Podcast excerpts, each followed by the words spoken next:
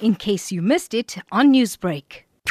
When the president three years back was elected, he promised the people of this country jobs and the economic growth. But during this COVID only, we have lost not less than 3 million jobs.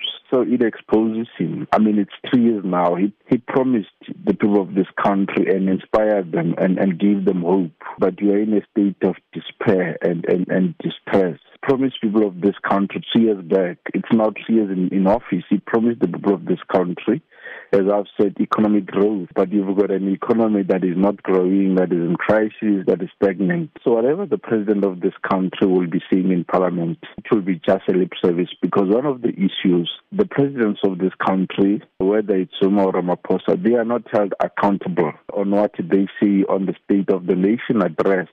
So they get away, they come back and make more promises.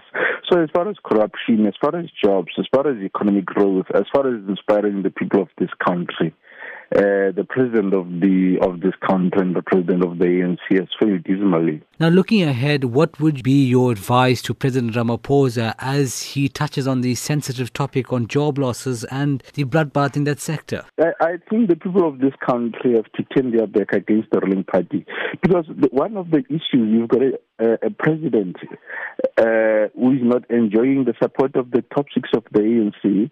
You've got the president who's being defied by Ace Magashule, who, who goes around saying, I'm innocent.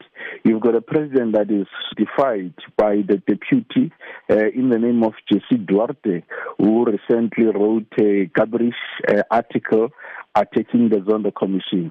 But I think you've got a president that is compromised. You've got a president which is not enjoying the support of his organization. Newsbreak, Lotus FM, powered by SABC News.